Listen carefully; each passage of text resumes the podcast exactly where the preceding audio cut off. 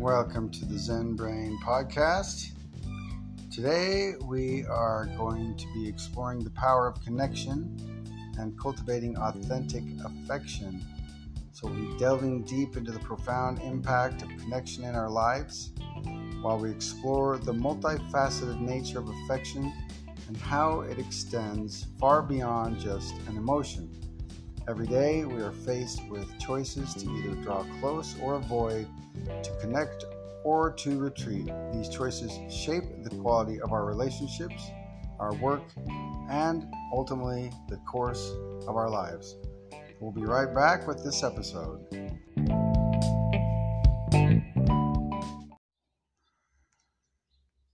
Affection is an emotion but it is likewise much more than that.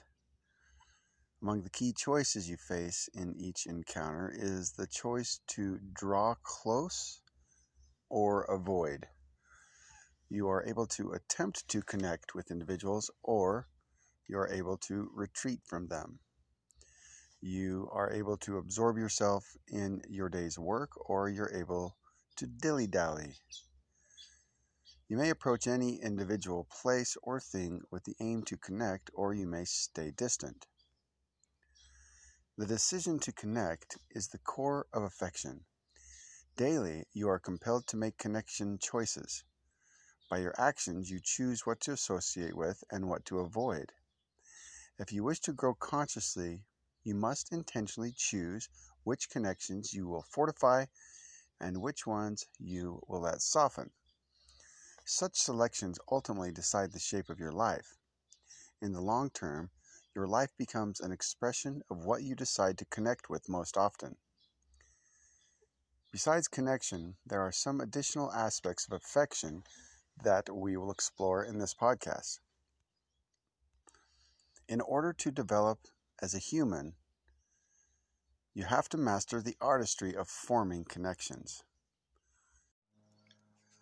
To connect implies to give something your care or to consider it and to engage with it. As well as connecting with individuals, you're able to connect with groups, things, places, thoughts, values, and actions. Building a link calls for nothing but your tending. Consider your mom. Consider democracy. Consider your preferred song. Put your attention on something and you at once associate with it. Do you recall how you first found out about the physical world when you were a kid? Well, you looked around, observed things that seized your attention, and then you proceeded towards them, grabbed them up, and began playing with them. You found out about your surroundings by direct hands on experience. If you discovered something you didn't like, you attempted to avoid it in the future. If you discovered something you admired, you provided even more tending. Occasionally, your focus placed you in a state of affection. As grown ups, we frequently blank out that the best way to satisfy our desires is to waltz right up to whatever intrigues us and engage with it straight off.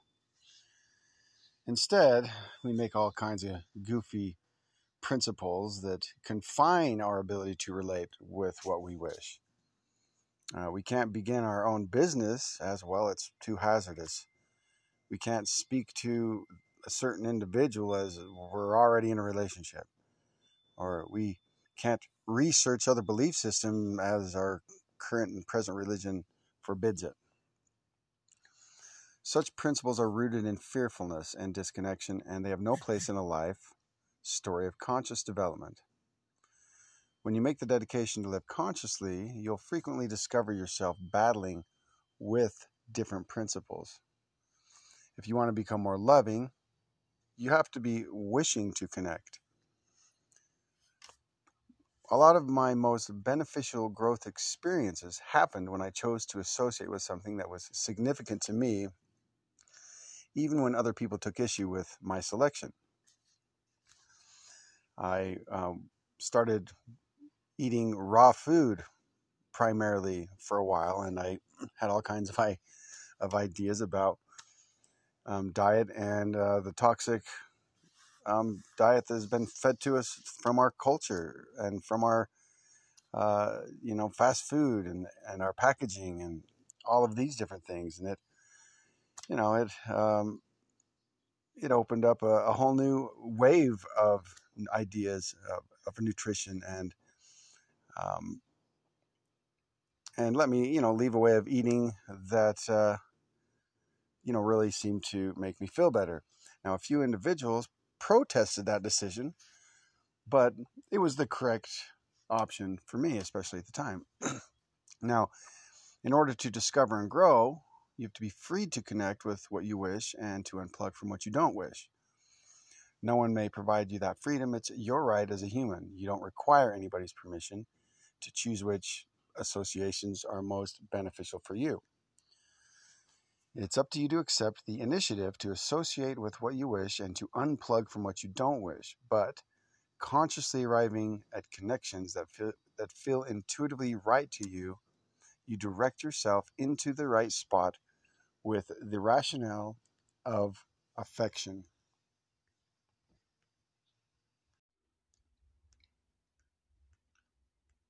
Communicating is the means through which we convey affection.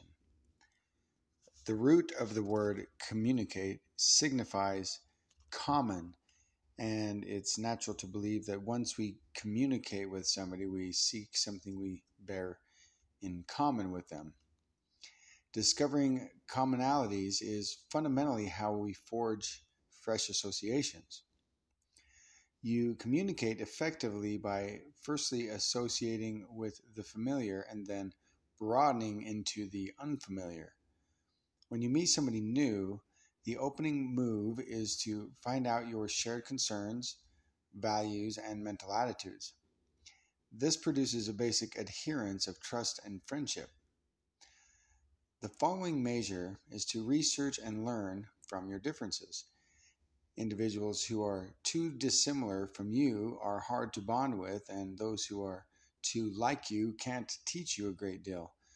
The most beneficial relationships supply enough mutual ground to forge a strong bond while as well arousing growth in fresh directions.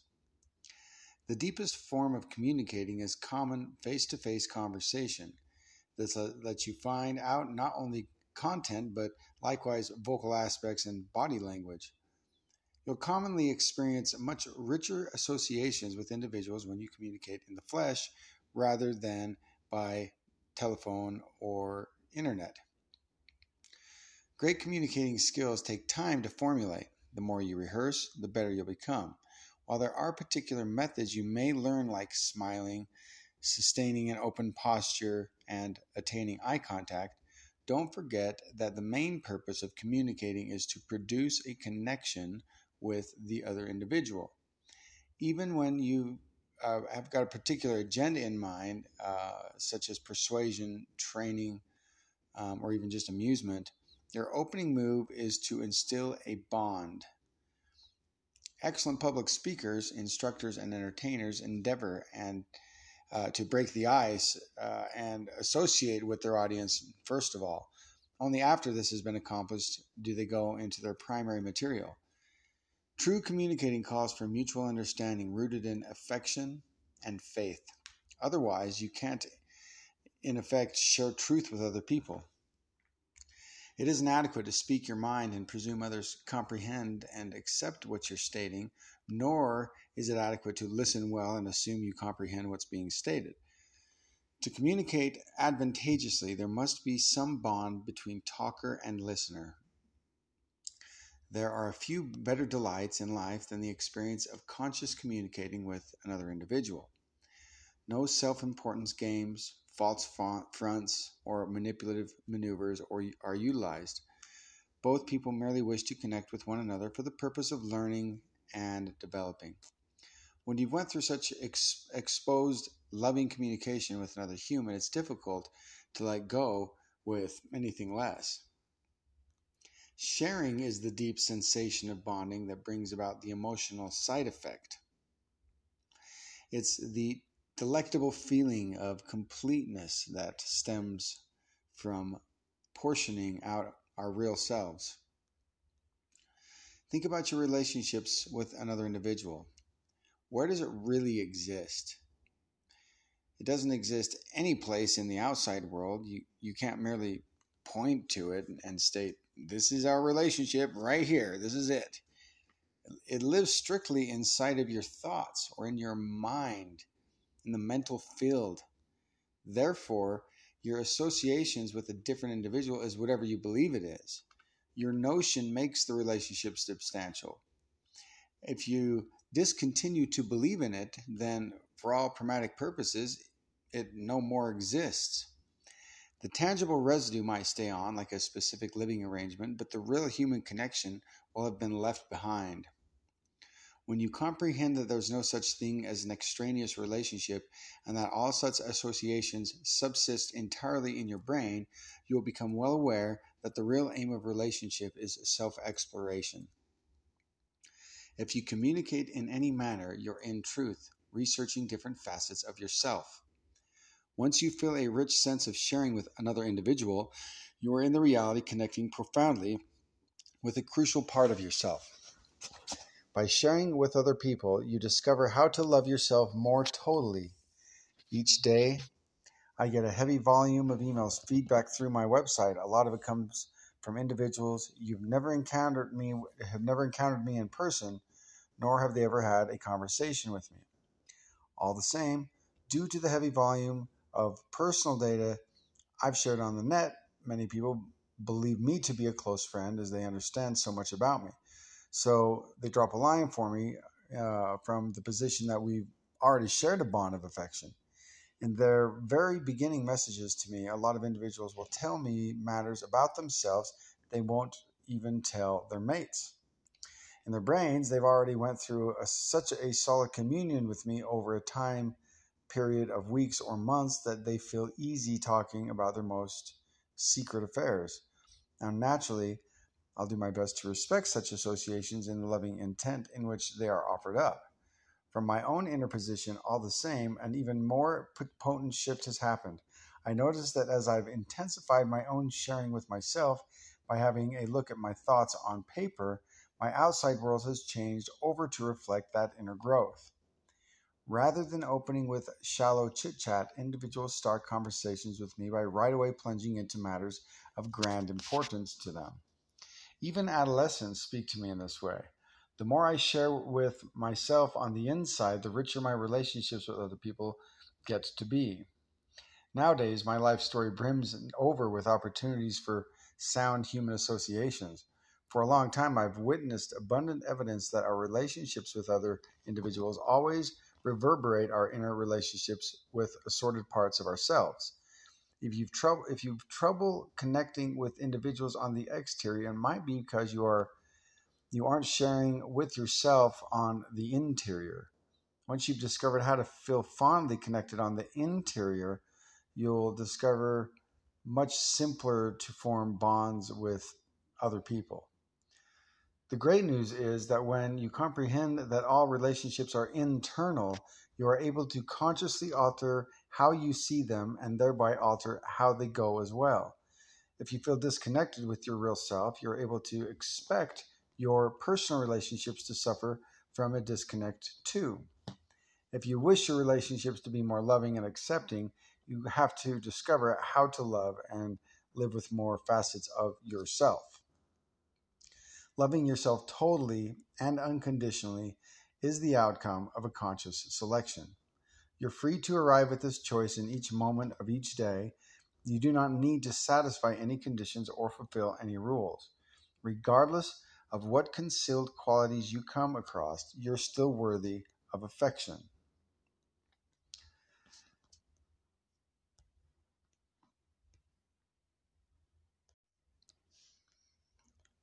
A few days ago, somebody sounded out to me, Be kind to yourself. Ever since listening to these words, they've been stuck in my mind. I've always realized the importance of kindness, but I've always centered on kindness to other people. I had never considered kindness towards myself. It truly got me thinking. I began with how it feels to have somebody be kind to you.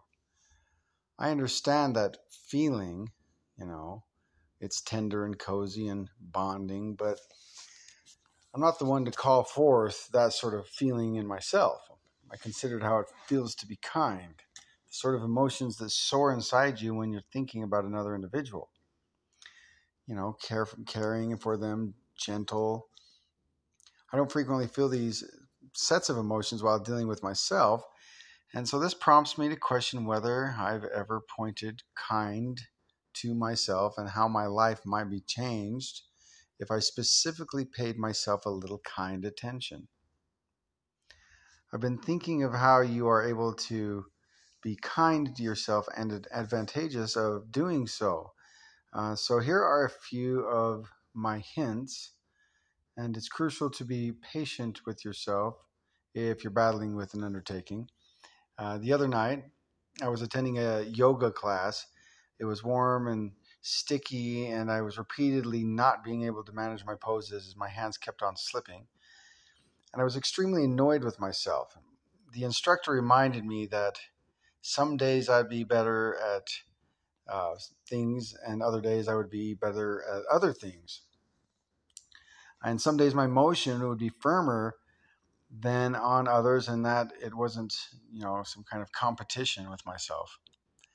Now I imagine, what if I had started that to myself and not relied on the instructor to divert me from my harsh behavior towards myself?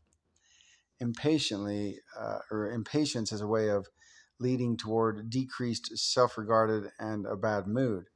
Uh, it's likewise something we tend to pout over, becoming stuck in the negative past rather than appreciating the here and now.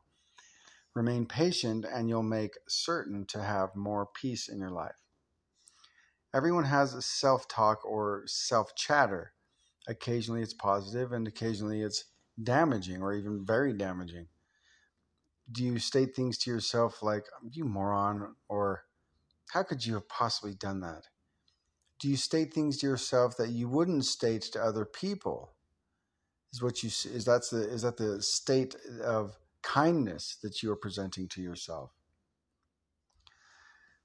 I understand that if somebody stated directly to me some of mm, uh, the lectures that I've given uh, that I give myself, I'd be kind of hurt by it. So, why is it okay for me to make such uh, remarks to myself? You know, for a lot of reasons, it's a great uh, to try to be aware of damaging self talk to turn it around. Um, through awareness, one could take action in the case of kindness to self. I think it's crucial to alter sinister to words and tones into sentences that you'd feel comfortable utilizing with another person. Uh, gracious words, kind words, um, you know, that make you feel great uh, or better or even more accepted when matters are tough or you're combating with something, uh, encouragement is a marvelous means of presenting you a boost. But does encouragement have to come from somebody externally? I think we ought to always have enough favorable belief in ourselves to carry us through, and belief is empowering. Forgiveness is frequently not simple. Among the steps in achieving forgiveness is self forgiveness. So if we don't get that correct, we're damned in attempts to forgive other people. Forgiving yourself is kind, forgiving other people is kind. Acts of kindness call for giving, whether it's material or time or power of some kind. Are you generous toward yourself? I think it's crucial to treat yourself with matters you enjoy, even if it's merely a, you know, going to a hot spring or taking getting in a hot bath or whatever. Um, everybody needs to take time out for themselves, um, even if it's just reading or taking a class or going to lunch with a friend. You give to other people in order to regenerate them, and you're you're just as worthy of and in need of rejuvenation. Rejuvenation is key to achievement. Besides, you can't give to other people if you don't have plenty for yourself first. Kindness likewise calls for listening. Do you listen to yourself? Do you take heed of what your body, heart, and soul are stating? It's crucial to rest if you're tired, to take a break if you've been mentally overworking, and to make alterations if you're dissatisfied, to look for help if you need it, and so forth. It's another key to achievement and happiness. Attentiveness to yourself is part of a favorable life journey. With kindness, one produces a space for and lets other individuals be themselves and go through their feelings. Letting yourself feel awful or damaging emotions help, helps with moving forward, so long as you can handle them. If you continue covering them up, they go on to draw you downward and backward, and you're able to be empathetic and feel for yourself without wallowing in self pity. Kindness may require the giving of advice or suggestions, so it's a matter of taking matters into your own hands, learning what you require and then applying it in a kind manner, a step towards development. If you consider it, is everybody not worthy of kindness? So then also are you? All humans are created with the natural need to give and receive affection. We are created in love, which forms the basis of our divine spiritual selves. And of our physical manifested life, even the many limits that we encounter in our early lives don't remove affection from our spiritual center because it's the essence of who we are. The quality of affection is truly universal as it literally transcends peoples, nations, and religions. Affection is truly the universal language of this world, and individuals from all different walks of life acknowledge it for what it truly is and comprehend the power that is in, in it. Surrounding yourself with love brings favorable energy into your life